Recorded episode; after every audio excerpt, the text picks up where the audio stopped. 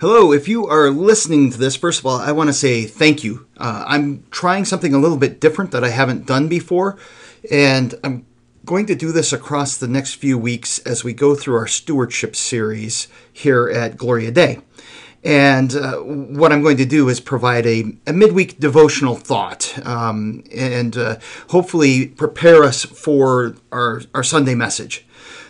Now, this Sunday, we're going to have two readings in, in, particular that deal with marriage. And marriage, it's kind of a big part of what I do.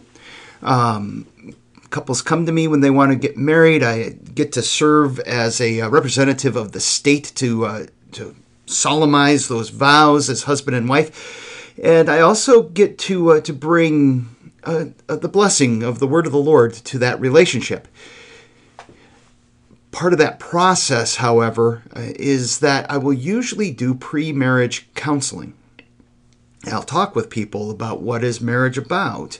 And one of the things that we try to do during that time of pre marriage counseling is maybe confront some misconceptions about what marriage is like or what's at the heart of marriage. And when we do that, when I do that, what I'm doing is actually trying to bring God's vision for marriage to the couple. And one of the one of the ideas that I think is really prevalent in our culture right now is that marriage is like a contract. You know, you can just kind of enter into it for a period of time, and if you have to dissolve it, it might be difficult, but you just dissolve the relationship and everybody goes their, their merry way. But in reality, the way that the Bible talks about marriage is as a, a lifelong commitment to love and cherish one another, as husband and wife love and, and cherish one another. And our readings for Sunday are going to take us to Genesis chapter 2, where God created Eve, and we, we read the account of the first marriage. Uh, and then also to Mark chapter 10, where Jesus speaks a little bit about uh, divorce and then he also welcomes children. Now, marriage has been called the foundation of civilization. In a lot of ways, it's the first community that we experience if our lives go the way that, that God intends for them to be. You know, this isn't just a, a, a man and a, a woman who kind of make a commitment to each other. This is also, when it is God's will, uh, the context that, that children are born in. And children have a way of turning our love uh, outward. And that's an important part of, of life in marriage. Uh, when, when God grants that, you know, that's a, a great blessing to us. So God's vision for family it's really a relationship of, of love. And not just not the love that we hear about in the world today where, you know, it's love is just kind of being nice to people the kind of love that we're talking about is in 1 Corinthians 13, where it, it wants the best for people, it, it wants God's good uh, in people's lives. Uh, family is a relationship that's intended to be a, a relationship of nurture and living in faith together. That, that was God's design from the beginning. But as we've experienced across our lives, there is no good gift that the devil can't twist to his own purposes. And that purpose is ultimately to turn us away from God's vision, and that is to have a right relationship with Him through faith in Jesus. And the way He does that often is by turning us inward to love ourselves. And you can see maybe where that would be damaging to our relationship in marriage or, or our relationships with children. And then that can lead to stealing our hope and joy. So just think back to those first few chapters of Genesis. And please, maybe get your Bible out and take a look at this. In Genesis chapter 2, we find God uh, giving woman to the man. And he calls her a, a helper. And people often chafe at that word. But the Hebrew word for helper, the only other person that it really gets used for is God. So there's something very important about this relationship that the man has with the woman if she is his helper. It's it's like she is uh, this great gift to make his life better, even even to rescue him and to give him someone to live for. Uh, this is a this is a blessed relationship. It's not a, a, a relationship of servitude. And, and then when the man meets the woman for the first time, there's this, this statement of almost like worship and awe where he goes, This is bone of my bone and flesh of my flesh. He, he, he's in awe. And you know, just this incredible gift that he's been given to have someone who is like him to walk through life with her forever. But in the very next chapter, uh, when we have the account of the fall into sin, what we hear the man saying to God is, The woman you gave me caused me to sin. The first thing he does is he just throws her right under the bus. And then it's only a chapter after that that we read about Cain and Abel, where Cain kills his brother out of jealousy.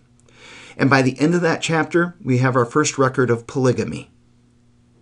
Marriage and family are complicated in this world ever since the fall. Ever since sin entered into this world, this relationship of, of marriage and these relationships of family have become more difficult. So it's no surprise then that when we get to Mark chapter 10, we find the Pharisees asking Jesus about divorce, and not just kind of in this hypothetical kind of way, but divorce for any and every reason. What a far cry from God's vision for marriage and family. You see, they had bought into the lie that marriage is just a contract, not a lifelong commitment. I love the way that C.S. Lewis talks about marriage and this idea of being one flesh. He, says that when a marriage ends, it's less like the dissolving of a contract and more like an amputation. And that's even reflected in the word that we translate divorce here. Uh, that word can also be translated as destroy. And what we see happening so often uh, in in marriage as it leads into divorces, the one spouse is destroying another, and then both are led into sin, and we know that the wages of sin is death. And Jesus points out that this allowance that that people could get divorced he says that it was rooted in the hard heartedness of our forefathers, of our ancestors. And that's key. It's really key to understand that hard heartedness breaks and damages our relationships. You see, this is what love turned inward upon ourselves does to us. And as I talked about in the sermon last week, this is exactly why God comes to us. In Psalm 51, we pray, Create in me a clean heart, O God. And in Ezekiel chapter 36, God speaks to us and he tells us that he's going to take our heart of stone. Doesn't get much more hard hearted than with a stone. He's going to take our heart of stone and replace it with a heart of flesh. And this is the work that God does in us as he redeems us in Jesus. This hard heartedness of sin uh, can lead us to a situation that is untenable, where, where people are being destroyed. And not just husband and wife, because children are, are destroyed, they're damaged and hurt in, in the this brokenness that takes place in our lives too, and the, in the brokenness of, of divorce as well. And I think that we should be clear that, that divorce is always a terrible thing. And while we're on that point, we need to take that a step further and remember, or maybe ask the question can a person be in a situation where divorce could be the least bad thing that they might do? And sadly, in a world that's so broken as we are in, um, the answer to that is yes. And although Jesus warns us that a person who remarries in, in, in divorce commits adultery, I think it's really important for us to remember God's grace and His forgiveness, but also to be careful to not allow our hard heartedness to enter into this second chance that we sometimes have when, when couples get married after a divorce. Because divorce ultimately violates God's vision from the beginning of husband and wife as a, a complement to one another. Now, that's complement with an E in the middle. That means that they, they match together. They, they, they are meant to build one another up.